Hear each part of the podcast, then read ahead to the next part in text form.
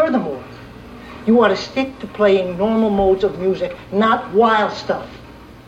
Those we would find acceptable here would include Lawrence Welk, Jim Neighbors, Mantovani, Percy Faith. Percy Faith, good! Andy Williams, Perry Como, and certain ballads by Mr. Frank Sinatra. Would Bob Dylan be out of line? Way, way, way out of line.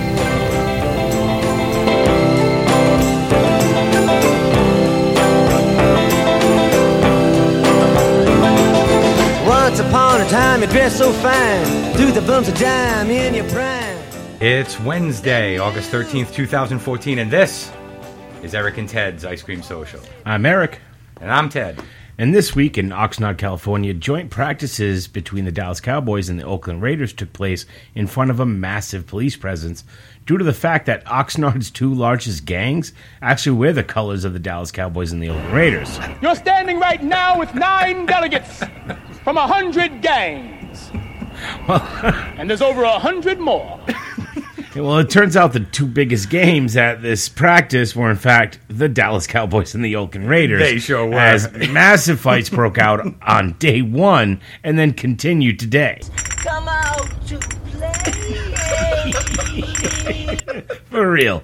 and, Seriously. uh, and what could be accurately called the most Raider move ever, a Raider fan got into the act uh, by striking a Dallas player with a Raider helmet because it was so close to the where the fans were. See, that's a great. That, I'm glad you said that because when I first read this story, I didn't know if this guy actually brought a Raider helmet with him and, and started smacking stuff around. Just start swinging around willy nilly. Oh, but you know, I- this is kind of like the icing on the cake for me. I think I have to. I have to forsake the Dallas Cowboys. at this point. Hold your tongue. No, seriously, forget about the Raiders. Everything, Really? Uh, That's- that's first of fantastic. all, listen, the, the Raiders. Everything about this franchise is just utterly worthless, and it has been for decades at this point. The ownership, the retreaded players, the asinine fan base. Yes, of course you are. Yours and my seven-year-old son's Darth Vader masks are horrifyingly scary. They're an embarrassment to sports, but the Cowboys. The Cowboys always stood for something. The Cowboys always Stood. Yeah. stood for something. And you know, forgive me. When I was a child, and the Dallas, uh, being a Dallas Cowboys fan meant something. But seriously, when I was a kid and I became a Dallas Cowboys fan, it was Roger Staubach, it was the flex defense, it was Randy White, it was Tom Landry, it was America's team, yeah. all of it, yeah.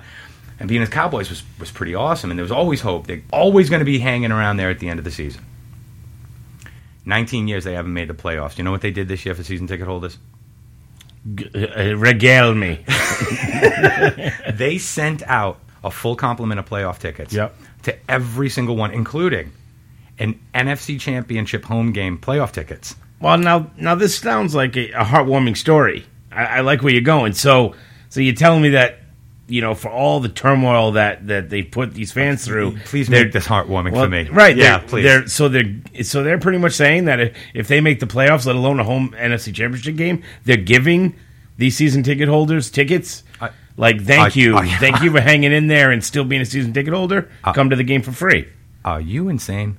Did Well, you, said they, they sent it to them. So They sent them. That's very presumptuous. So I imagine they're giving them. Well, of course, away. they'll, they'll charge these season ticket holders when those games, What? if those games become So they're- available. So they're paying for them. the season ticket holders will have to pay for these tickets, yes, eventually. Hey man, there's no justice. The- Wouldn't that be Justice. so nice of, of the general manager Jerry Jones? See now this you, you, you now you're going too far. This is the point. This is the point. I- This is what makes me think I need to forsake this team. Okay. Like I, I've gotten to 40, 41 years old now. I've honestly been. You're old. I am old. I, I've been a lifer. I am a Cowboys fan from the time I was literally like could watch football. Mm-hmm. And every single year for say the last 12, 15 years, I keep looking at this team and going, what was Einstein's uh, uh, definition of insanity was keep Doing the same thing over and over again, expecting a different result. Okay, great. Then Jerry Jones, by that definition, is The craziest person on the planet. the man is absolutely, unquestionably, without a doubt, fucking insane. Insane. Dallas- so, so you're prepared right now on the air, everybody listening here, all our ice cream social fans. You're telling them that you are going to forsake the Dallas Cowboys uh, fandom. You are off the bandwagon. That's it. Listen, first of all, I drive the bandwagon. Everybody jumps on mine. Mm. But how about this? I'll go as far as to say this. I will, in fact, forsake the Dallas Cowboys until the Dallas Cowboys follow my very modest list of demands. A list of demands from Ted to the Dallas Cowboys. Correct. Now, does one of them include like not partying with uh, you know the head of the NFL officials, or, or maybe and and again, call me crazy, uh, but maybe hiring a general manager is is that one of them? Now, do you- I, I can I can launch into this right this minute because I, this is like this. No, is a- please. This is a blood boiling thing for me. Please. Okay. All right. Number one, first and foremost, you hit it right on the head, Jerry Jones. This is my unwritten open letter to you, dear Mister Jones. I, I I'm not doing Counting Crows, whatever. No matter what. That's one of the things written on our wall. No Counting Crows. Um, He wants to be a lion. he dated Courtney Cox. Um, yeah. Hire a real GM. Oh, okay. So that you think that's you know that's a kind of a key to a winning franchise. Well, all right. When when the Patriots had come right from the Bill Parcells era, and and Yeah. the reason why I'm bringing the Patriots up is twofold. One, it's right in our in our neighborhood, it's Yeah, our wheelhouse, our backyard. But the other thing is Jerry Jones and Bob Kraft are real close friends. yes, they Okay, are. they are pretty much like the straw that stirs They're the drink. besties. They're besties. They are incredibly close, and Jerry Jones wants to mimic and, and sort of mirror some of the things that the Patriots are trying to do. Okay. And and by the way, if he's trying to mirror them, considering that a mirror is an opposite reflection, he's done exactly he's done. that. Yeah, he's, hit the mirrored nail them on the head. perfectly. Good for him. He, it's working. yeah, He's so- doing the opposite. remember when Bill Parcells was here and during that Super Bowl he had interviewed with the Jets, uh, the Super Bowl in 1995 Yeah. 96 season. Yeah. Um, and so he basically loses the Super Bowl, goes right to the Jets. Bob Kraft, in a very short sighted move, brings on Pete Carroll at the time.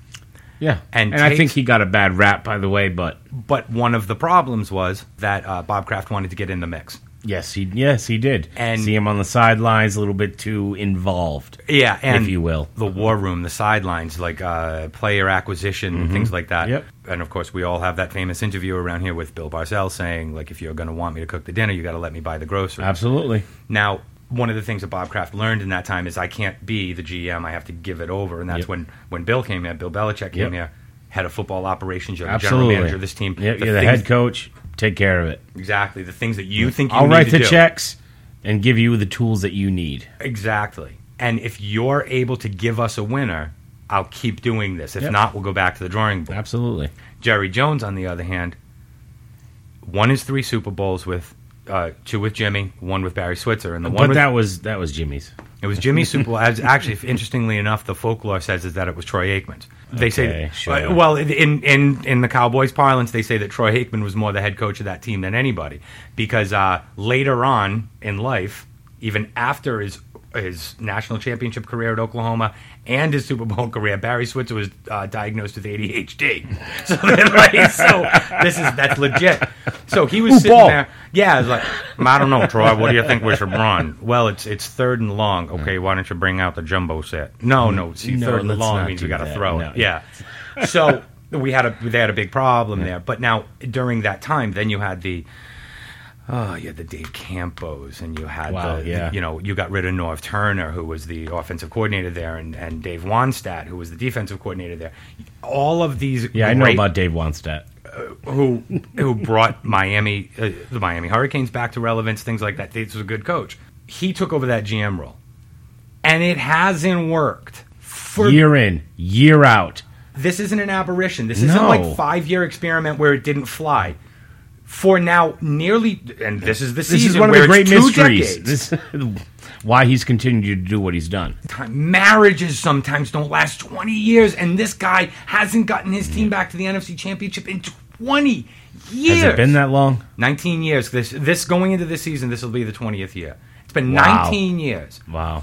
And in that 19 years, the one constant in that 19 years is that Jerry Jones has been the GM of this football team. You know, before I can get pegged as, as fair weather or anything like that, I Listen, No, don't mistake this for fa- fair weather fandom. Um, Ted is the real deal cowboy fan. Yeah. Yeah, he's just not a drone. I I just I sat there during one and fifteen. I, I in that one game, by the way, it was a Monday night game that they won against the the Washington. If you don't call them the Washington Redskins, okay, we're not going to do this. all I right, get it. So I sat through these one and fifteen teams, I- Yep. and I watched you know the, all the, the the Herschel Walker trade, which I was actually puked over when I was a little kid. I was like, oh my god! I the catch in 1982, I cried so hard. mean My the parents- Mm, Yeah, that too. it was the one constant in the Cowboys' recent, not recent, but this this lifetime of, of inefficiency and and and stupidity. Jerry Hmm. Jones what's the constant? Oh, Jerry Jones has been the general manager. Oh, that's the constant. So that is number one. on your- Item number one. Item number two, and I think that this one's going to happen via time itself rather than What, anything. Romo? Romo is not now, or nor has he ever been a leader. No, he's a stat man. He's he's a great No one can- fantasy yeah, football no one- quarterback. absolutely, no one can argue his Awesome. stats. Even his come from behinds, Yep. things like that. You can't. The kid's got He's the, talent. highest, he's the highest rated fourth quarter comeback, uh, uh, fourth quarter quarterback in the last five years in the NFL. That includes Aaron Rodgers, Tom Brady, Drew Brees, everybody. When was the last time they made the playoffs? It's a little bit ago for a team, by the way, that has the type of talent.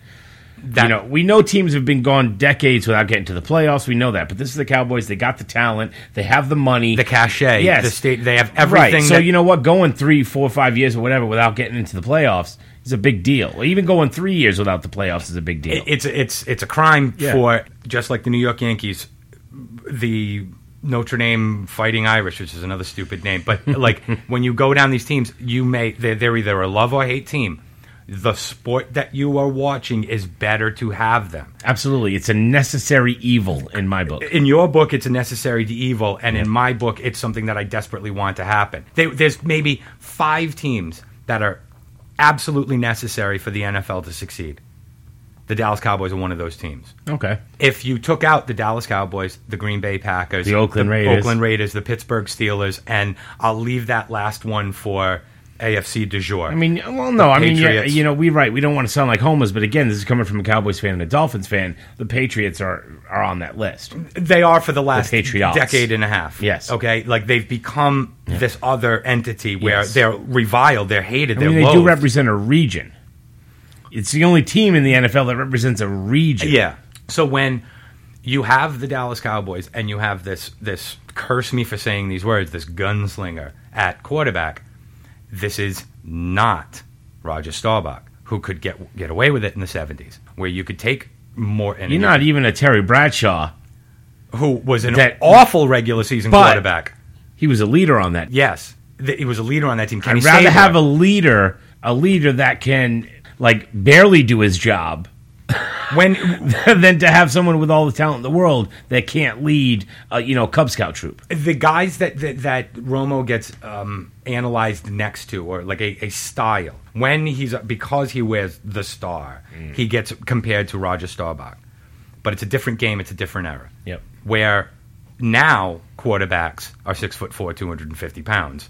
That was a defensive lineman. Yep. Okay. Yes, But he also that's an offensive line. yeah, and uh, he also gets compared to a lot uh, Brett Favre.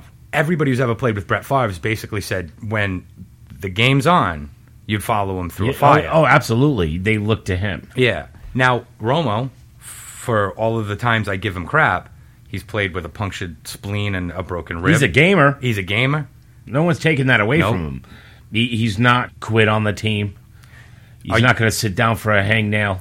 No, You know what I mean? or a he's punctured also lung. he's also up until this season, and his back injury has uh, prevented him from continuing on. He's a scratch golfer. yes, very good. Let me ask you a question. You golf. I don't. Yes. What would it take? How many hours a week would Oh it my take for God. you to become a scratch golfer? Are you kidding me? To quantify that, uh, for me to be a scratch golfer, No, you're not a pro talking- athlete. Well, no, I but no, understand. I'm not a pro athlete, but you know what I mean. Um, I mean, you're talking multiple rounds a day. Mm-hmm. Okay. Well, the Dallas For- Cowboys do have the Dallas Cowboy uh, golf course I- and I'm- country club. Mm-hmm. But I'm talking extended extended time.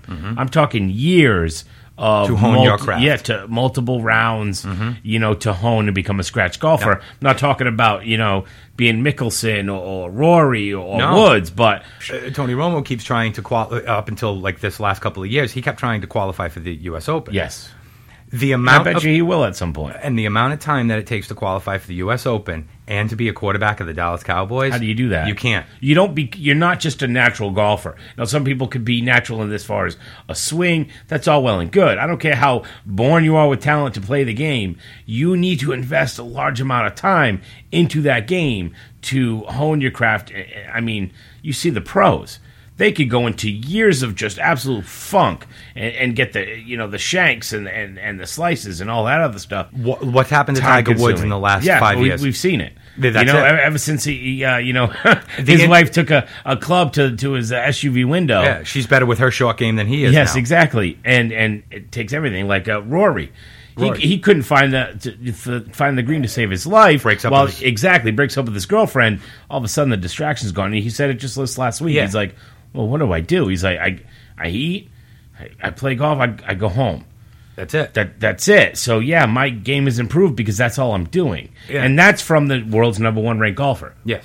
Number Now- one ranked golfer says that that's all he does. So of course his game's going to improve.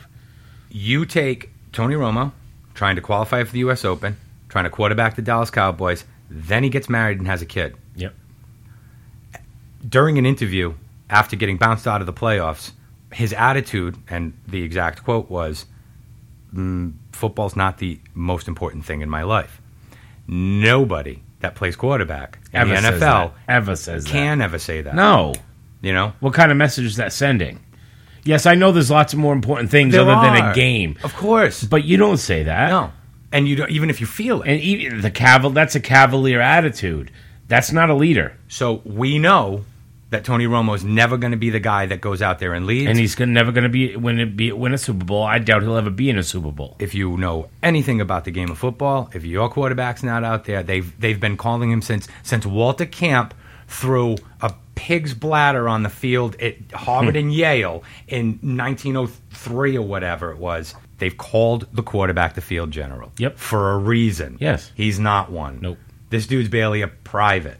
Okay? and he'll go out there and he'll play harder than anybody. He'll work on the field harder than anybody. I question Sure, his- in practice with the rest of the team, yeah. Sure, he but works That's hard. not where it's supposed to stop. when quarterbacks want to know how to be great and they sit down and the Eli and First Peyton- one in, first one, um, first, first one, in, last, one out. out.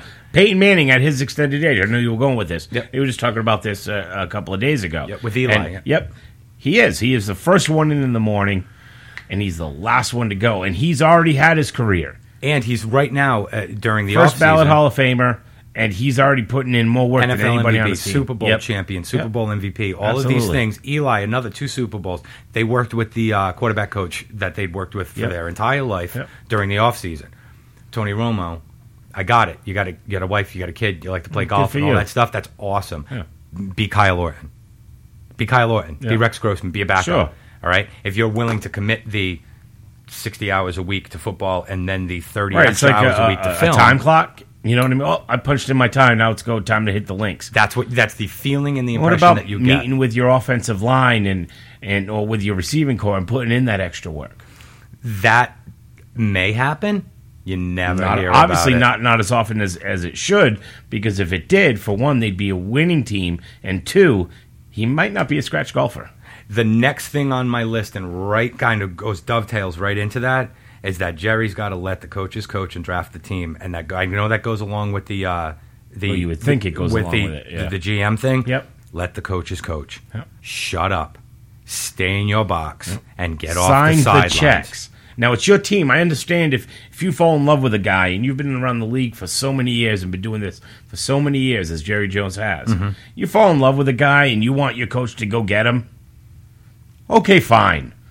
You know what? That's within your prerogative. That's your team. Go ahead. Yeah. You know, say go get this guy. I want this guy on my team. But to be as involved as he is in recruiting and um, And drafting tho- and those all GM that. activities that we that we touched on that we earlier. just- And Yeah, that's- mm-hmm. then when you see him down on the sidelines, and his coaches are forced to be sycophants, Yep. they're not leaders. yes, man. Yes.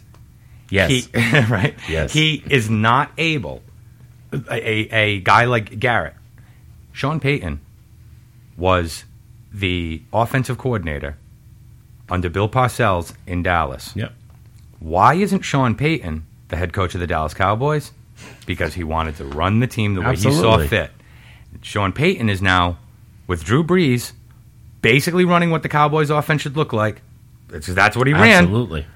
with Darren Sproles and with Jimmy Graham and with this ridiculous offense that's already Mm-hmm. Yeah, listed and a on litany of everybody's receivers number that one. have been rotating over the last years. exactly with this stability on the line and all of these other things. Yep.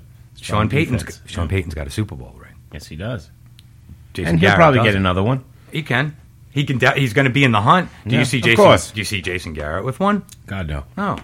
And you know, And I don't know enough about him. I know what he hasn't done. I love this I guy. know obviously he hasn't lit a fire under Romo's ass enough for Romo to improve his leadership. listen w- again as a Cowboys fan coming up. This guy was Troy Aikman's backup. Yeah, number you, one. you. I remember years ago you talked about him uh, saying that he's being groomed. and I was to behind be- it 100. Yeah, percent and you and you were dead on accurate because like three years later, lo and behold, he's the head coach. if but they of course had to go through the Wade Phillips Yes. Oh, being a sycophant and and and having to go through that entire era again where Wade Phillips as soon as he gets fired mid-season Jason Garrett comes in and boom he's a world beater as a head coach. That happens in sports everywhere mid-season. Go back and look course. at every single hockey team that's ever fired their coach mid-season. Go look at their next 5 games. They're like 4 Why and do you one. think it Every happens so single one. often?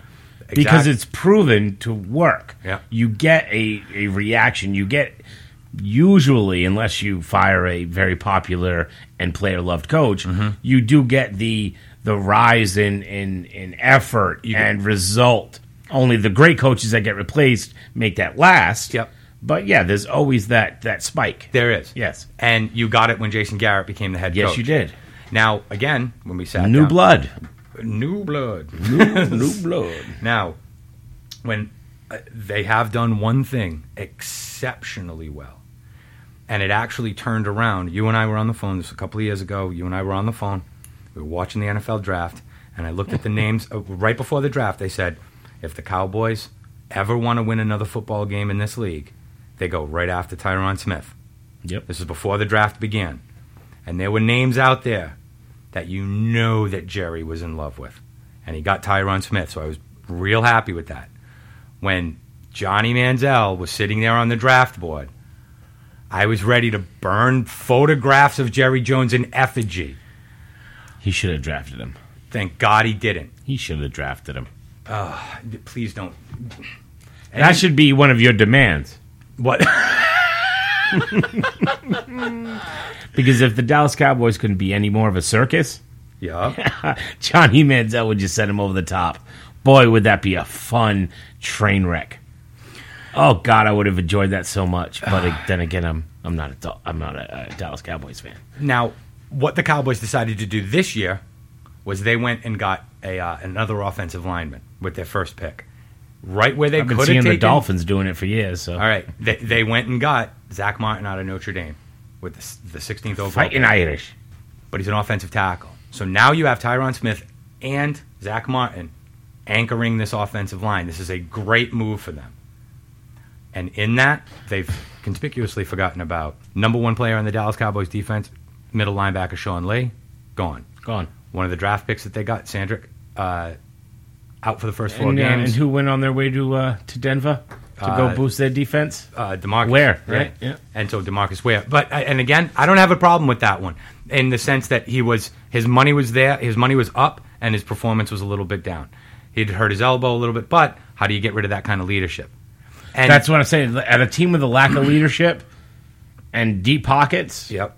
how do you not keep that defensive leader? They did pick up a defensive end, a linebacker, another defensive end to try to replace him, and they got a couple of draft picks, and that's all well and good. So given that, They have absolutely zero defense. They have no leadership on the offense. They are leaning on Des Bryant as a leader. No, good luck with that. That's what I'm saying. Good luck with that. They got rid of Miles Austin. Then Jerry, he shows up in pictures with strippers in a bathroom.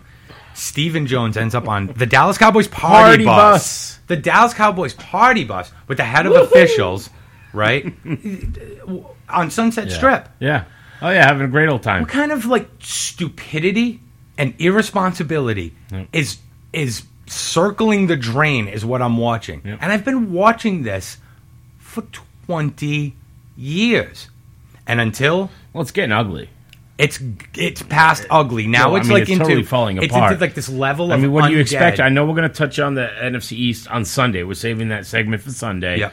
If Like, they Eh, what do you see out of your team this year? they are going to have just like that game against Denver last year. You know, with like a hundred plus points scored in this game, they are going to lose games. All right, if you want my my fantasy football tip of the year, Yep. go ahead and grab anybody from the Cowboys offense. Oh, Uh, Grab Romo. Yeah, yeah, grab, Grab Dez Romo. He's Bryant. going to get you lots of points. You know, Demarco Murray, who can't don't stay ask healthy him to for lead. yeah, don't just don't ask him to lead. Don't ask him to get you to the playoffs because you're going to Yep. be sorely disappointed. yeah. Eric and I will be back in a few minutes. Don't forget us, to hit us up on Twitter at Eric and Ted ICS. Go Go hit visit up our website at www.ericanded.com. And make sure you see us on Facebook at facebook.com slash Eric and Ted. The news of Gehrig's illness stunned the country. And on July 4th, a huge, sad crowd packed Yankee Stadium to pay tribute to their beloved hero. Babe Ruth came back, and the two old teammates ended their long feud.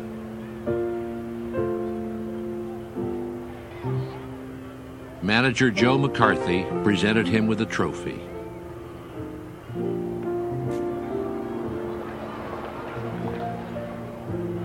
At first, Gehrig was too moved to speak.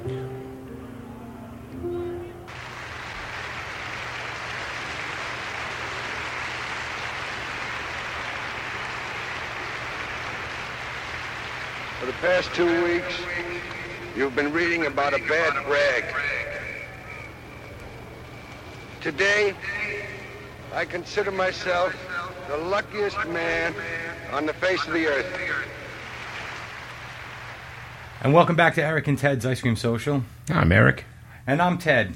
And this week you might have noticed something viral happening. all over the world.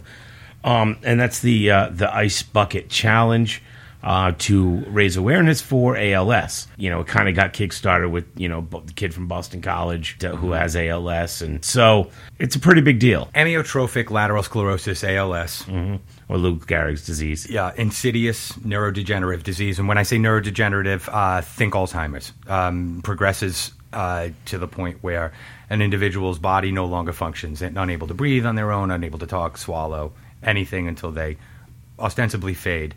But it is remarkably difficult for everybody around these individuals that are stricken with ALS. Now, born from this, a need for awareness and a need for some attention outside of the sports world. You brought up Lou Gehrig's disease. Right. No cause, no cure. I mean, this needs to be, you know, this needs to be dealt with. And and in this day and age, what's the the fastest and most efficient way to reach people?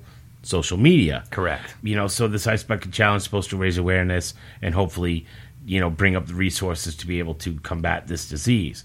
Now, it seems like it's doing just that.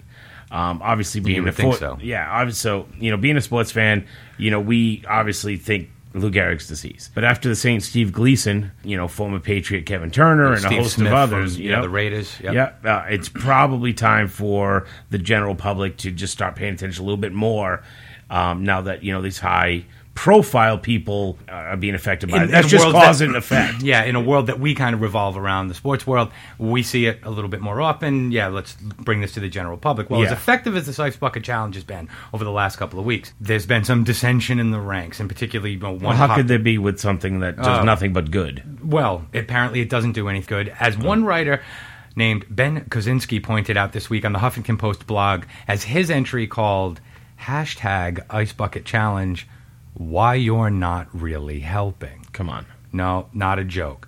we're going to take this guy to task. Now, there was also, though, as I mentioned, it was the Huffington Post blog. Mm-hmm. If you search on the Huffington Post for Ice Bucket Challenge, Yep. you'll also find an article that says Ice Bucket Challenge leads to 1,000% percent spike in donations to ALS Association. One thousand percent. spike. Okay. Now, when we started reading about this blog entry, you did a little bit of uh, passive research on this. Talk to me about the numbers that you found from last year to this year. Okay, so you know, last year in this stretch of time, we'll say, you know, we'll say I think it was within a month. Okay, last year in this kind of time frame, they raised 1.25 million dollars for ALS research. Okay. okay. Can you care to take a guess what the, what the number is for, for these last last few weeks or so? I'm I'm going to be ambitious with this, and I have not looked Yeah. at this with you. All right, I don't know what the number is, but I'd I'd have to say that there's at least a good million dollar spike in that. Has to be. Four point three million dollars in, uh, the you know same time in to- period. in the same time period as last year as opposed to this year. Well, what's So- changed in ALS outreach since last oh, year? oh, you, no, I mean just this little thing about ice bucket challenge. Now, i- if you don't know what it is, you, you kind of lived under a rock, and that's okay. We're here to educate you. It's what we do. So, what the whole premise is is you do a little video of yourself dumping, you know, dumping a, a bucket of ice water on your head, then calling out three people saying, "Okay, I nominate X, Y, and Z. Either donate hundred dollars to ALS research, or you're going to have to dump a bucket of ice on top of your head, and so on." Now, what that's kind of morphed into is you know, donate hundred dollars or do this. So if you don't do this, you gotta donate a 100 If you do do it, you're donating ten bucks. okay. That that's that's kind of how it's morphed Seems in. completely so, reasonable. Right. So even the people that are doing it now, obviously, not everybody is donating. Some people don't have the means or what have you, and that's fine. But the whole thing is creating awareness. Okay, this is not a straight fundraiser. Okay, this is this is getting the word out. The more people see it, the more it spreads. That's how social media works. That's why the term viral comes from. In this case, yes. Yeah, I mean, it's just it's just the way it is. So, so people, you know, do the ice bucket. You know, then they're donating what they can, and then the next people take it over, and the next people take it over, and now that's really infiltrated sports. We're just uh, yesterday, uh, the New England Patriots, um, the entire team did it. Bob Kraft got called out. Nice, nice. Uh, Bob Kraft got called out. He decided the whole team, the whole team wanted in on it. So he recorded it. The Mm-hmm. Now whole you're talking team, about real money. everybody, the owner, Belichick, Mm-hmm. uh, Tom Brady, all doused themselves with ice water, and then it turned into Who'd they call out? Yeah, they called out the, their three friends. It's called the Buffalo Bills, the Miami Dolphins, and their very good friends, the New York Jets. So So, they now called out the we're entire now we're division. Calling, they're calling out teams now. And, and this was after he, he said what he was doing, why he was doing it, and that the New England Patriots were making a significant donation. So now this has turned from your average Tom, Susie, and Joe donating ten bucks here, ten bucks there, and getting their friends to do it, and getting their friends to do it. We're talking about organizations, million, billion dollar organizations now that are getting involved. But Ben Kaczynski- talk about the money that's no, being you raised. can't be right. You can't be right because Ben Kaczynski in the Huffington Post blog tells me that you're not really helping. Here's, here's how his entry begins. Uh, if you've been on Facebook, Twitter, or Instagram in the last week, you've probably seen it. Countless videos of people dumping ice on themselves to help raise awareness of ALS. His word. His word. Yeah, so he already says it. Help raise awareness. It's done a tremendous job of getting people to talk about a truly debilitating disease. What, what do you mean? He just talk. Okay. That's what he said. Okay, Yeah. just, just make it. But that's mostly all it's done get people to talk. Four point three million. Go ahead. Okay, no problem. Let me explain. Mm-hmm. Slacktivism is a relatively new term with only negative connotations being associated Of with it course. recently. Yes. Okay? The whole time the whole thinking is that instead of actually donating money, you're attributing your time in social posts uh, in place of that donation. Basically, instead of donating $10 to charity XYZ, slacktivism would have you create a Facebook post about it about how much you care about charity, XYZ, generating immediate and heightened awareness, but lacking any actual donations or long term impact. Four point three million. How Uh, much? Four point three million. All right. So Ben continues on the money that you spent on the ice is a waste. The Right. You could donate that to charity Yeah. instead. Now, is there a country on the planet? Joplin, Missouri. Tornado hits, wipes out two thirds of the town. The Red Cross says, we need a little bit of help. Is there any country on the planet that rallies around a cause like that? We all texted our Mm-hmm. $10 in. We all sent. I have, a, str- I have a double stroller right now I have a double stroller somewhere in Joplin, Missouri, pushing around a set of twins. Yeah, I remember that. That I donated. Yep. Okay, because it was all I could at the time. We do what we can when we can. Every single Yep. solitary time. Yep.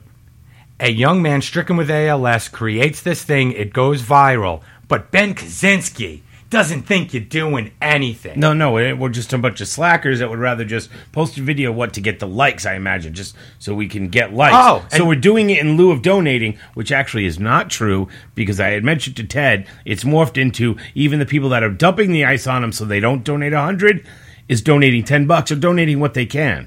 Let's talk about Will Ormus. Now, Over at now this is- slate.com. Right, this is one that I found. Yeah. Okay. this because I, I read that other one and we talked about it briefly uh, yesterday, and then I saw this today. And he is actually not only is, did he write an article, you know, saying, "Oh, you're not really helping," blah blah blah, which of course, as we've just shown, is Mm-hmm. We've clearly clearly- 100 percent inaccurate, and it's an insult to the people that have given charitable donations, to the people that have helped spread the word. It's So- so a slap in the face. So these guys just being cranky hipsters, what like I, I don't know what the like, and I bet you if I took this dude to task, sent him an email, he's going to vehemently defend his position. And so I don't know where they're coming from. I don't know if it's well, everybody else is making a difference and not me, and I'm not doing it, so I'm going to be that. Ben don't know. Kaczynski's job. Yes, what is his job? Ben Kaczynski's job, his entrepreneurial endeavor, was to he created a company called Sumpto. It's an quote online platform that connects companies with the college demographic. college demographic. So he his job is to figure Targeting. out ways Yeah. of using hmm, maybe viral campaigns. Yep. To for target, companies yeah. to target So they advertising can make money, products yep. items right at college Yep. kids. So we finally see this guy's actual vision come to Fruition, forbear- yeah, and yeah. just come to fruition and everything's great and we're getting a ton of money to this insidious rotten disgusting But it wasn't his neurodegenerative idea. disease They're doing it on his own. They're not doing it um, as far as targeting audiences. They're not doing it with advertising. The do- people are doing it with zero budget just by sharing. That goes against everything he works for. apparently because because this was free. Ben's bitchy little post continues. It's the quite possibly one of the most embarrassing pieces of drivel I have ever had the Yes. displeasure to read. A- And I'm, we're not even going to tell you where to find the article. Want people reading this garbage. No, go. No, no, no, no. I, I disagree. I want everybody to go and read this. I want everybody to see that your efforts are somebody named Ben Kaczynski, who had a cranky afternoon, sat down and busted off 700 words to make you look like an asshole. Yes. because For not doing for enough. not doing enough. Right. Yeah. Thanks, Ben. Yeah. Screw you. Yeah. you so, punk. so, so you don't like this guy, clearly. okay. Okay, wait till you get a load of this guy. Not only is this guy puts out an article saying that we're not doing anything and this isn't working or this is a waste of time, you can donate the money that you're spending on the ice and the gas to get the ice and the bags that they make to hold the ice, all this other crap. This guy takes it to another level and is starting a movement called hashtag no ice ice bucket challenge. Okay. Oh, oh, no, and brilliant. oh, and he give you some uh, directions on how to do it. Okay, yeah, So please. now we spelt out the steps Fill me to in. um, for us to really make a difference. Okay, Mm-hmm. and it's and as he puts, and I quote, uh, the hashtag No Ice Bucket Challenge is not for the faint of heart. It requires real fortitude to give away your hard-earned cash without the promise of receiving piles of Facebook likes in return. So these are the Mm. steps. He, he spelled it out for us because we all are stupid. Step one: Do not fetch a bucket. Do not fill it with ice. Do not dump it on your head. Is that all? That's step one. That's all. Step one. Okay. I don't know if I can follow. Yes, step one, don't do any of that. Don't do what has caused the direct cause of $4.3 million in donations to ALS research. Don't do that. Do not film yourself or post anything on social media. Again, do not do what has directly caused $4.3 million just in this time frame.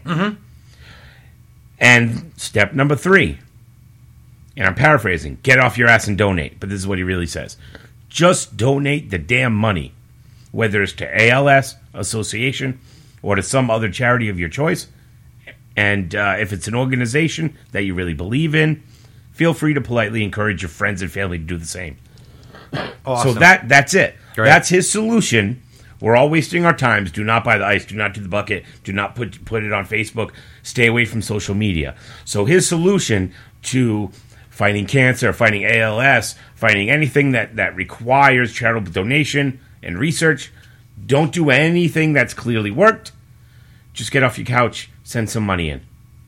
okay, so in that oh, That's it. All right. No publicity. No no no social media. No viral videos. No door to door asking for donations. Just get up, donate, and politely ask your friends and family to do the same. How did that work out last year for the ALS Association and their their One charity? point two five million. Not bad. No no. that- Not bad. you know a dollar is great, Awesome. but we do that already, Ted. We do that constantly since the Every dawn year, Of what, mankind. what's the one? What is the one charity? Uh, if we don't donate all year, Yep. What is the one charity we make sure if we got a dollar in our pocket, Jimmy Fund? the Jimmy every fund. fund. Every time. Okay, Every time. anywhere I go, all year round until the Movie marathon theater. comes. If if anything is said and mentioned with the Jimmy Fund, Stop and Shop, Burger you're King, getting my movie last theaters, dollar, you're everything. getting my last penny.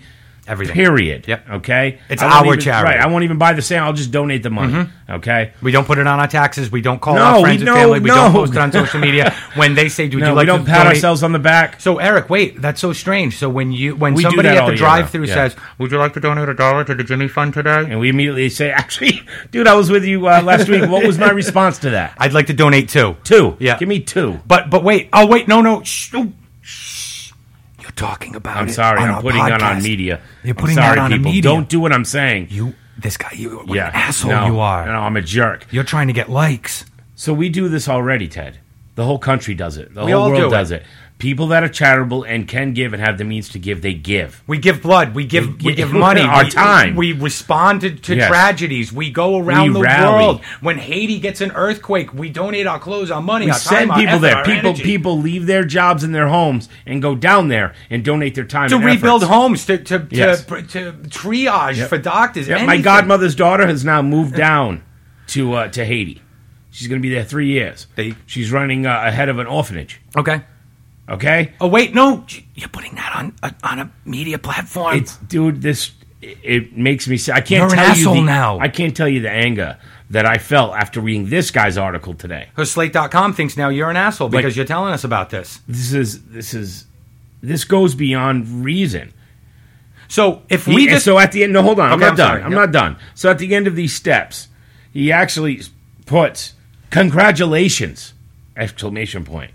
Not only have you contributed to a good cause, you, but you've done your part for the environment by concern, conserving the energy and fresh water required to make a ch- to make and transport large bags of ice. Hmm. How thin is your freaking argument if you have to say the good part of this is you're saving energy so people don't have to make these bags and carry ice around? Is this is this guy for real? well, yeah, Four point three million dollars. I almost read some of these things as satire because these guys aren't But alone. it's not. It's not satire. And the fact that people actually feel this way and have the platform Listen, to the- put this out there the- it the- enrages me. Well, we have to give some. You have to have the latitude that I don't want these guys to get fired. I don't want these guys to have rocks thrown at them, but they need to be called to task for some Absolutely. of the stupidity. All right, I, I that's my thing. I'm, Go, I'm go to slate.com and, and look up this guy's article because you know what? It has a little icon underneath. You can send him an email. You can comment on this. you can- Take this guy to task. Embarrass him. you can go to Huffington Post and you can go to the Huffington Live blog and you can email these guys. Yep. And when you look at that blog post about how you're not helping, Yep. and You're then you not helping people. Keep- 4.3 million. You're keep not- you're looking not on helping. Huffington Post for the, for, to find where it says a thousand, thousand percent percent increase. increase. Okay. We got teams doing it. because we've discovered or we've used one of the great media tools, not one of, but the greatest media tool in the history of mankind. Yep. has become social media. Yes. for better or worse, and I think a lot of times it's worse. Sure, it is. We've the been good able to comes the bad. successfully use that tool to generate multi millions of dollars. in a short time, by the way. And this is this is speeding up. What did I tell you? I said this started out with individuals. Oh, it's Individuals only calling out accelerating at individuals. this point. You're right. Are you kidding? We're talking about the Patriots just did it. Uh, the Jets just did it today, so they already responded to the Patriots challenge. So the whole Jets team has done it. They did it with a fire hose. They had a fire truck with a boom.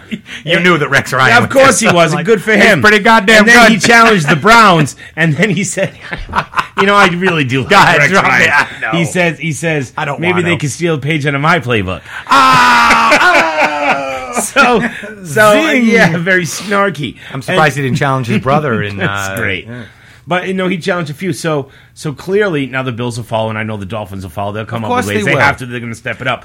I guarantee you, uh, by before the start of the NFL season, all 32 teams would have done this ice bucket challenge, and every organization donated, I'm sure, tens, if not hundreds of thousand dollars to research. I guarantee it. So I you- guarantee it. So you think that honestly, if you take 53 guys whose league minimum is about $450,000, Oh yeah, I'm not even counting the individuals on the teams that I'm sure That are I'm going sure are to gonna donate. donate. Absolutely. that's what I, that's where I'm going with. Are it. you take kidding me? The 53 ice bucket challenge is going to prove to be the biggest. the, the biggest f- philanthropic Yeah, social philanthropic, media social- experience. everything, anything, even out of social media. That e- this will be bigger than Live Aid. By the time this is done with Okay. it, the money that they're going to generate in a short amount of time is is going to set records. but you're an asshole for doing it. Yeah, but you're because it was stupid. useless. You, you, you're, You're not useless. helping. Are You're you not kidding me? helping. You. That's why it's it, it's such the opposite of what actually happens. That's why I can't let it go, man. I, I can't let it go. I know you, yeah. Uh, No, the- that- he's saying, you're not helping. Are you kidding me? You're helping isn't even the word for it. Y- It's a miracle what this is what this has turned into. Okay, so every NFL team's going to do it. You can't even calculate the money that that's going to draw in, let alone from the players. Um, and and you have uh, politicians doing it for better. I don't care what your motivation is. The ends justify the means. More awareness, more money. This is a fantastic thing. It warms my heart and warms other people's hearts. And Eric and Ted's Ice Cream Social is going to be pledging $100 to ALS research, and we will still be doing the Ice We gotta Bucket- figure out- we Ice gotta Bucket figure out something Challenge. spectacular. Yeah, we're going to figure out something nice. Let's but- call out but- these douchebags. you know, I would, except you know what? They probably wouldn't even catch wind of it. So I'm not even going to waste my time. All right. We're going to pick a few of our loyal listeners and our contributors, and we're going to call them out. I know one's but, but name's Eric, Stupid. but Eric and Ted's Ice Cream Social. We're going to pledge hundred dollars to ALS. Mm-hmm. We're going to put our video up, so take a look for it. We'll call out on people. Um, Skippy, Yep. Skippy, you're on the list. We know My bu- AQ my is buddy out there. Tim, Yep, Yep. AQ of the of the soon to be Puerto Rican minute. Yep. he's going to be on that list, and that's not self serving. I No. want to be a part of something bigger than myself as well. And you know what? We have the means. We're And capable of we're- doing it. right. We're capable of doing. it. I can. I, we can afford to throw out a hundred bucks there. We can, we, and I can, I, I have a bucket, so Yeah. I don't need to buy one. Yeah, yeah. I mean, so I'm I'll- in good shape. I mean, maybe my mom could buy the ice, so I don't spend the money on the ice. oh no, no. If she does that, she's wasting her money to help you, and but that's just but if we make contributing the to you ice, being a that'll, jerk. that'll waste the energy if we use. Uh, oh my God, we're I'm so stuck between caught a here. rock and a hard place. I don't know what I'm gonna do. unbelievable. And so this is what we've been sitting here kind of arguing about. I'm looking at I'm looking at things like you've done your part, remember? You Yeah, got oh my likes." God. These snarky Yep, douchebag elitist. punk Yep. Mm-hmm. hipster like and and the reason why I'm and I'm using that word Again, what was his name? Uh, just so again, we're uh, throwing it back out there. I, I almost don't want to even Ko- say Kosinski? It again. Yeah, it's it's Ben- Kosinski. Ben Kosinski. K O S O. No, it's K, Insky. it's it's K O S I N S K I. Right, and then uh, Will or Oramus, O R E M U S. Yep. Please take these guys to task. Email blow these them dudes. up. Email them. Make them feel like the s- biggest piece of shit. They deserve to. They d absolutely Eh, they- to put out this garbage and make people that are doing a good thing feel like shit. Are you kidding me? they they are sitting here now on a high horse Hmm. and their argument has been refuted and they I, I I tend to think Hmm. I tend to think that some of this stuff was written almost either To get what? To get a reaction? after a nap yeah like But oh, I have to. 'Cause I was gonna say because Slade.com isn't gonna blow the world up with uh, just putting contrary stories out there to get a no, reaction. Slate's a great. I, I, I read Slate constantly. It, I think it's a great publication. Uh, They this is a great Hmm. and website. he's the senior technology writer, by the way. well, by, so so you're telling me that Yeah, his job technology, is to media. monitor Yep. um, social media in that Yeah, regard and write about it. Okay, And, this is what he decides to do. this with is it. what he's doing Yep. with it now. Yep. We got Paul Bissonnette, plays for the Arizona Coyotes. Oh, yeah. Mm-hmm. hockey player. He's from Canada. Yeah. you know how he takes it to the next level. What does he do? Okay, not only donating, I'm sure a, a substantial amount of money. Mm-hmm. He stands on the top of a mountain in his speedo, has a helicopter fly over and dump a bucket of ice water on him. Fantastic. Uh, uh, you got Steve Gleason. Who, who we referenced earlier, New Orleans Saints, Gleason, who is who's in suffering. the- he's in Yes. the final. They gave him a death stages. notice uh, Six years, months- yeah, six like months, eight a months year or ago. two ago, Yeah. Mm-hmm. saying he should he should already be dead. Well, he's not. He's here, and he did it naked. Steve Gleason will be dead before any of this money makes any impact. Yep. Any of it. Yep. Do you think he, that stopped him from doing it? Do you think the? Oh, this isn't going to do nothing for me. oh well, your. Do We're you all think- self-serving, right? Do you think that he clearly was not really helping? no, no, All right. no. Definitely, Steve Gleason, you were not helping the cause. Yeah. These guys make me sick. I and I'm I looking. can't. I gotta stop talking to these. I gotta stop talking about it. Mm. All right. So, Okay. well, you know, Eric and I are going to take a quick break. When we come back, what we decided to do is we're going to give you top 10 Boston Bruins. who never have to buy a beer in Boston again. And we're going to end it tip of the hat to uh, to Robin Williams. drive, and that one whistled wide. Ori for the Bruins, tied up by Ecclestone and Berenson. Westfall rolled it in front. Sanderson tried a shot that was wide, and Keenan cleared it but not out. Bobby Orr behind the net to Sanderson. to Orr! Bobby Orr scores for the Boston Bruins. That's right. Welcome back to Eric and Ted's Ice Cream Social. I'm still Eric. and I am definitely Ted, and we are listening to Ram Jam Black Betty because they're not allowed to play it anymore at the Garden. But we can. That's right. And what we decided with our top 10 Boston Bruins. That don't have to buy a beer in Boston again. Remember, you do have to be alive to qualify. Yeah, so unfortunately, Eddie Shore, you are not We on my list, cannot- but you're always in my heart. That's right. So I'm going to let you start it off, Ted. Well, obviously, there's Obviously. some big names on this list, but I'm going to go with kind of a guy who adopted our city. Sure. Okay, and uh, you know, my I think my all-time favorite moment Mm-hmm. actually happened last year. Oh, yeah. I was sitting on the bench. Yeah. it was coming off of obviously a 15-game suspension, and somebody had hit David Krejci. Yeah. he sat down next to David Krejci on the bench, and he said, "Listen." I can't afford another 15 games, but if you want me to go out there and tag that guy, I will. Yeah. Sean Thornton. That's who I want uh, playing on my team. That's who I want sitting beside me on that bench. That's exactly. I want who I Sean want Thornton on, on that my ice. team. Every minute of every day, I He want will Sean nev- Thornton I mean, on he, my team. yeah, he is a Bostonian. Now- if I've ever seen one, and without being born there. exactly. Like this guy. Are just- you kidding me? He lives adopted. in he lives in what South, South Boston. uh, yeah, I think he. I think Right? he He moved to lives in South, South or something. Boston, and yeah. he he eats. He at walks the- the streets, eats, he drinks at the bars, eats at the restaurants. yeah, he walks down Very the street. You accessible. recognize him. Yep. You you get a picture and a Yep, conversation absolutely. immediately. Like this guy's accessible, and he he again one of those guys never leaves the ice without blood on his uniform. Yep. Never leves the ice without making sure somebody else bled too. Absolute- And absolutely. that's the kind of guy you want Yeah, on the lunch and pail. we- gang. You know, hate to say goodbye to him, but goodbye, good luck. when he comes back Yeah. after that, this is a standing ovation, shaking the Oh, rafters. absolutely. Are you kidding me? I, the the electricity in, in the in the garden would be uh, through the roof. This is the guy that shakes So that's the not, rafters. that's your, that's uh, number one That's again. my- no particular order. We know this. Of course. you've been here before. You know the drill. So next on my list, um, I'm going to um, who do I'm you going to got? go with I'm going to go with the big man, the biggest man on skates. okay, I want to go with Zdeno Chara. Okay, I'm gonna get you. I'm gonna have you on that one. That's fine. Seven foot long stick had to get special clearance from the Yes, NHL. he did special clearance, Clarence.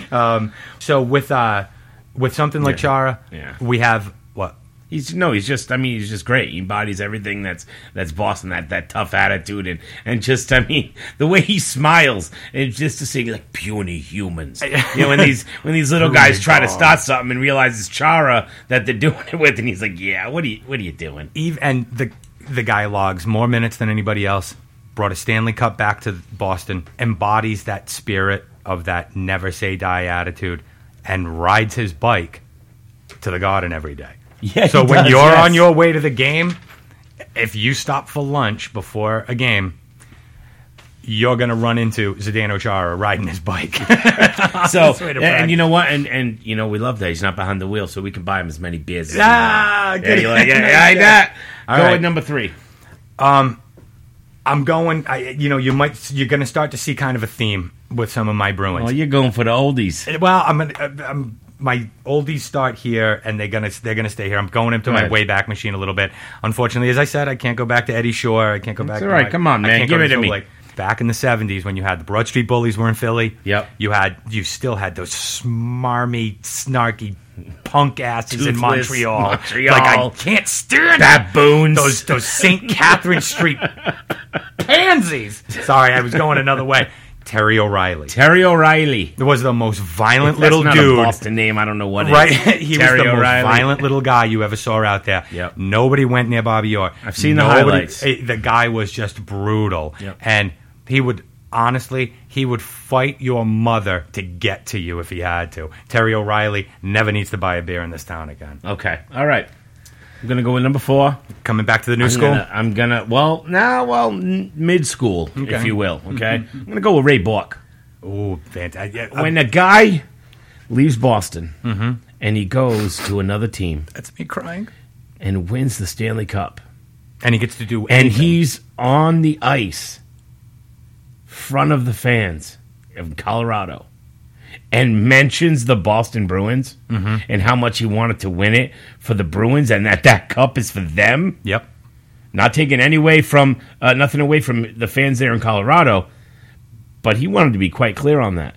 That was for them. That was for the was Bruins for us. fans. That was for us. And on his Dude, day that with the tear, cup, a on, tear.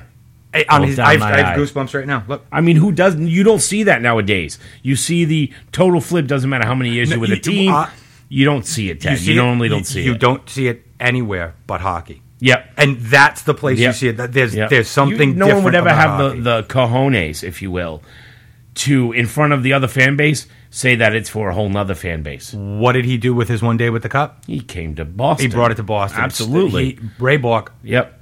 in his Colorado Avalanche jersey on the steps of City Hall with the Stanley Cup. Right. He brought that it was here. his biggest re- um, not regret because he didn't obviously not win it on purpose, but that was the one thing that he just wished so hard and, and deep in his soul and into his bones that he wanted to do. He wanted to win a Stanley Cup for Boston so bad. So uh, he will never have to buy a beer in Boston again, and he, I don't think he has. This, this guy shouldn't. Have, this guy shouldn't have to pay rent. no, no, exactly. Let's uh, sublet. Um, but um, go ahead, number five. I opened up, played a quick uh, audio clip, and there's obviously there's a big name on there, but there's a name that you kind of you might know him more as an announcer, Yep. Go ahead. Derek Sanderson. Okay. Now, Yes. he kind of had a hard road because he's a, mm, he partied. Yeah. So he probably wants an Partied O'Doul's. hard. He probably wants an O'Doul's. Yes, At this yes, point in his yeah. life. I'll And buy that's- him an O'Doul's. That's fine. He can Yeah. have Diet Cokes at the bar. Absolutely. No problem. Yeah. Derek Sanderson is Near beer. absolutely on this list for me. And for that, that tremendous gray head pompadour that he has now. Yeah. But whatever. Derek Sanderson is another one of those guys from that 70s era Yep. that was, and he could chew nails if he had to. Okay. That guy's on my list. I like it. I like that pick. Uh, now I'm going to go a little bit now new school, okay? And the epitome of what a hockey player should be. How he plays the game, how he goes about his business, how he deals with the fans. I Uh, can only be one he guy. is the ultimate professional and he gives you everything he has. If I mean, he puts on a clinic every time he steps on that ice. The professionals, uh, the the announcers, doesn't matter what team, what region. The, the respect for this man is is, is incalculable, and that's Patrice Bergeron. Mm-hmm. Yep. they say if you want to learn how to play hockey, watch that guy. Real interesting thing about Bergeron now, there's throughout throughout hockey and throughout the inner circles of hockey, there's a kind of a little thing about players born in Quebec.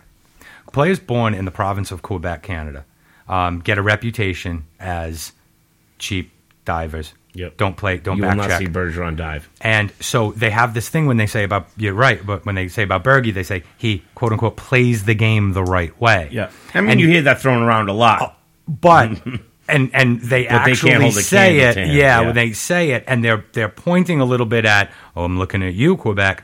There's a big reason why he gets so much respect. It's not just because of the way he plays the game, not just because of the consistency of his game and, and his performance, but he also comes from a place that has a reputation for not playing the game the right way.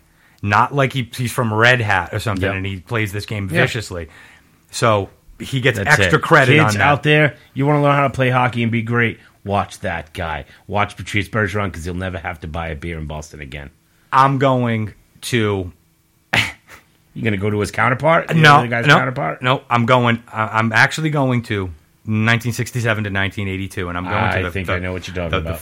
The, the first guy to decorate his goalie mask. He's a Hall of Famer. Yep. Number 30. Yep. Jerry Cheever. Jerry Chivas, absolutely. The man is a legend. He's 70 years old now, sure so is. I'll actually I'll go and pick this guy up at his house so he doesn't have to drive. yeah. Well, make sure you bring the wheelchair accessible. Not you a know, man. problem. You got the walker going. This is this guy was the backstop Yep. of the beginning of the Big Bad Bruins. Yep.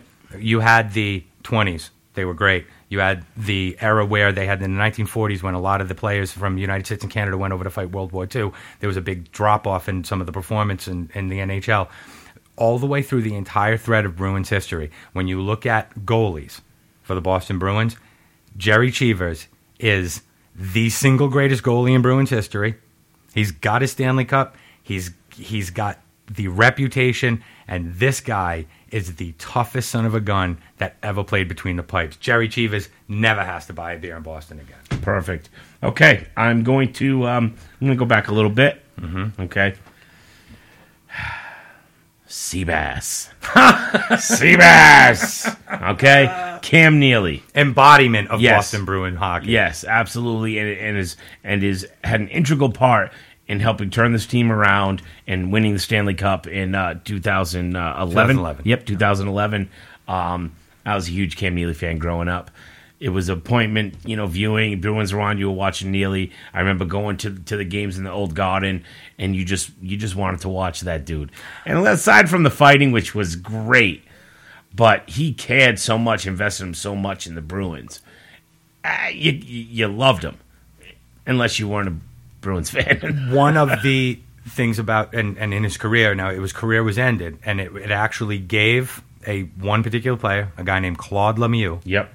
um, is one of the most hated players in hockey history as far as Bruins fans are concerned because it probably cut five years off of Cam Neely's career. Absolutely. Mm. From like hitting him in the knee. Yep. So I'm going to take number nine away from you, Ted. So Okay. Cam Neely, I'm going to follow that up with a new school because Okay. I'm going to give you number ten. All right. I've had number ten last three weeks in Okay. a row. I'm going to give that to you. Bud. All right. Okay. My number nine. It might not be a popular pick, but I really like this guy, and I like the way he plays the game, and I like that he goes down the line at the end of a playoff series and says, "Good game, good game, good game. I'm gonna fucking kill you. Good game, good game." And that's Milan Lucic. Okay, he's not a beloved hockey player around the league. None Actually, of they- that. they- people think he's dirty. Yeah, I love him. I love him. I, I, I like the way he plays our game, and uh, for good, bad, or indifferent, I will always buy that uh, that guy a beer. Uh, period. I'm not going to spend a whole lot of time talking about him. I love the way he plays.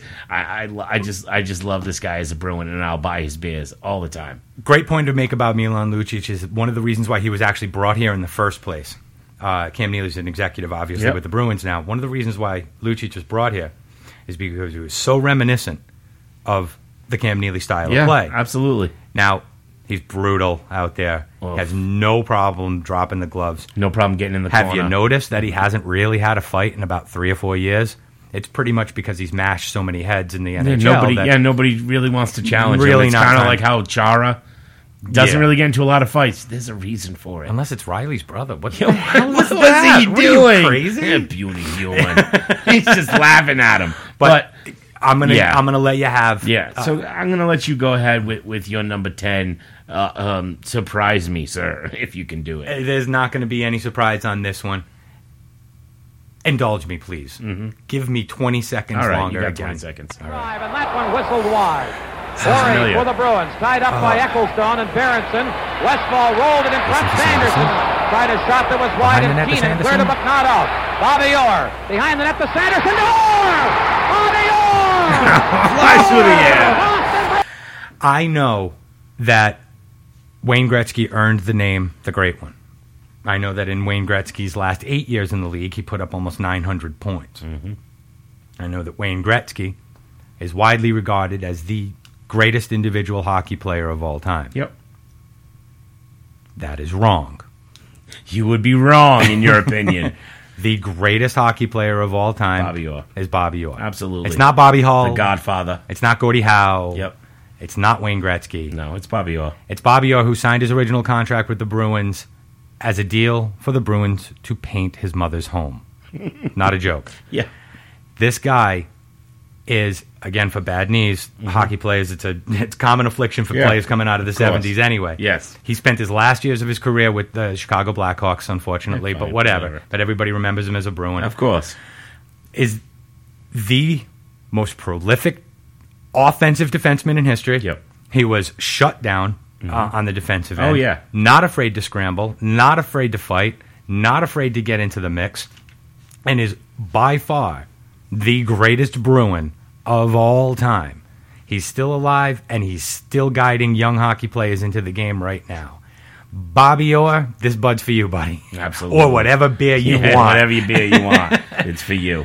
And he stayed in the Boston area and has been very active in, in businesses and charities. And my, my, my mother's met him. She's a huge fan of Bobby Orr. Widely She's accessible got to Bruins fans. Absolutely, she's Yeah. got to meet him a couple of times. So yeah, we'll we'll, we'll take care of his beers. Well, that's on us. I have a We'll- young we'll pick up hockey the player tab. in, in my own family and who is currently watching this iteration of the Bruins, the Yeah. guys that a couple of the Yeah. guys that you've already mentioned, Lucic and Bergeron and Chara. And he watches that and one day I said, Hey, check this out and I threw on the highlights of Yeah. Bobby Orr. That's like a four s- four CD set, by the way, four, DVD, four DVD set of the highlights. and he sat there dumbfounded, wondering why he said to me, Why is everybody out there but him skating so slow? And No, it just looks like that And- way in comparison. And Tom. that's when, yeah, and that's You're when a cute. seven year old says that, you know that he's watching something special. yep. So with that, with that, we're not going to end it right there. Okay, we're going to go a little bit out of our our comfort zone, but just going to just real quick. Okay? yeah, you had something you wanted to talk about Just- with us today, Yeah, right? real quick. We just want to send out condolences and just recognize a little bit um, the life and death of uh, of Robin Williams, um, g- genius, comedic mind, performer, Mm-hmm. but his dramatic chops, acting wise, was was was a lot better than than what the common person thinks. Fantastic actor, great family man, great comedian. We lost him very, very special. Okay, my heart condolences go out to his, uh, his family, um, to him, everything. Okay, and now me and Ted sat down just right before we started recording, and we just banged out a quick list, top ten list of Robin Williams movies. We didn't get to put them in order just because there's, I mean, there's too many good ones in here, um, and uh, and we're just gonna rattle off that list. I'm going to want you to give me this list, Yep. and you said no particular order, No, right? yeah, no particular order.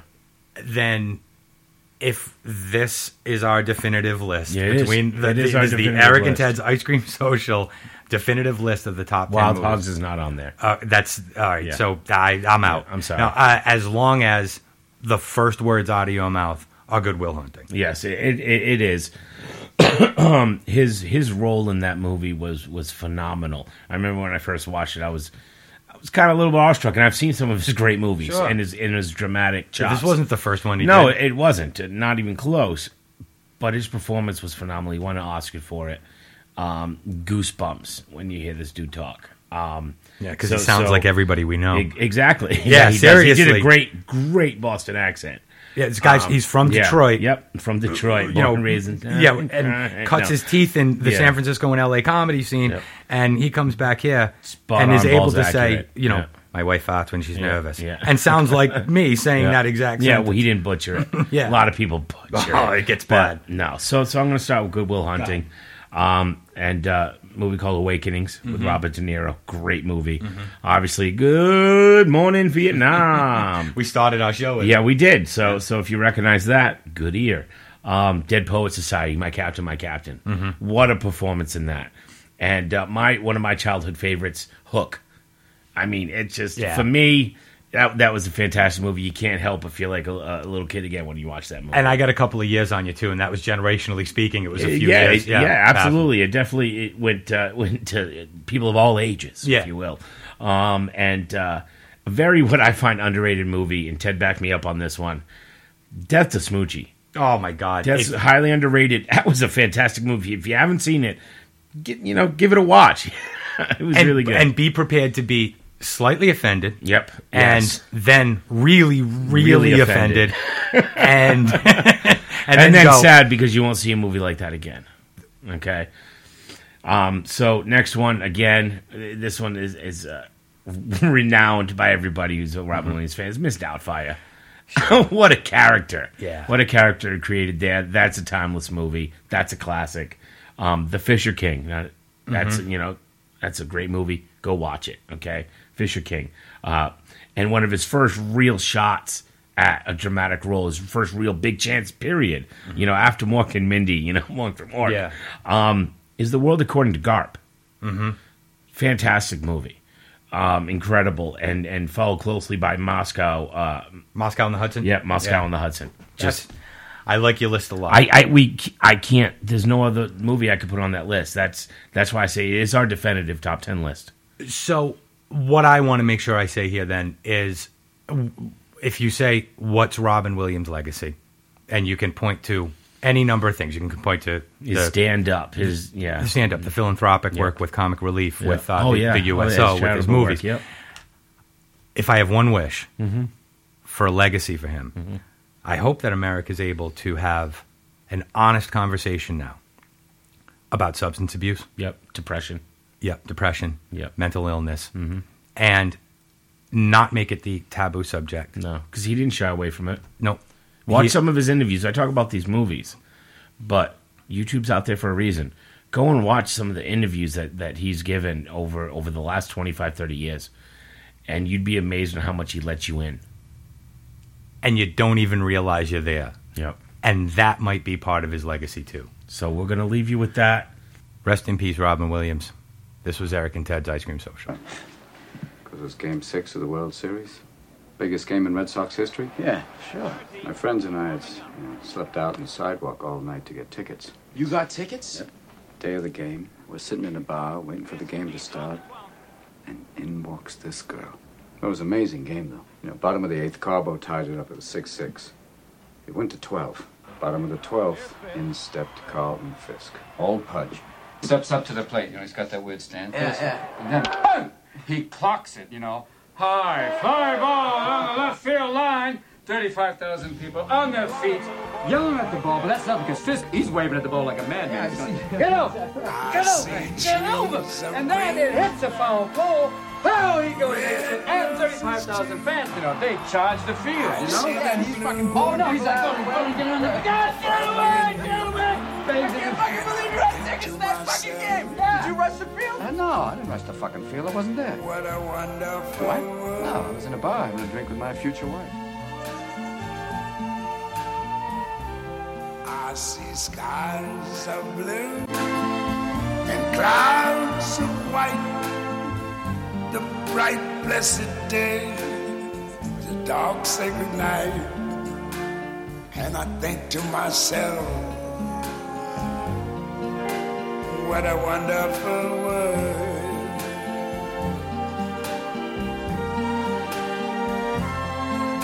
The colors of the rainbow so pretty in the sky are also on the faces of people going by. I see friends shaking hands, saying, How do you do? They're really saying, I love you. I hear babies cry. I watch them grow. They'll learn much more than I never knew. And I think to myself, what a wonderful world. Yes, I think to myself, what a wonderful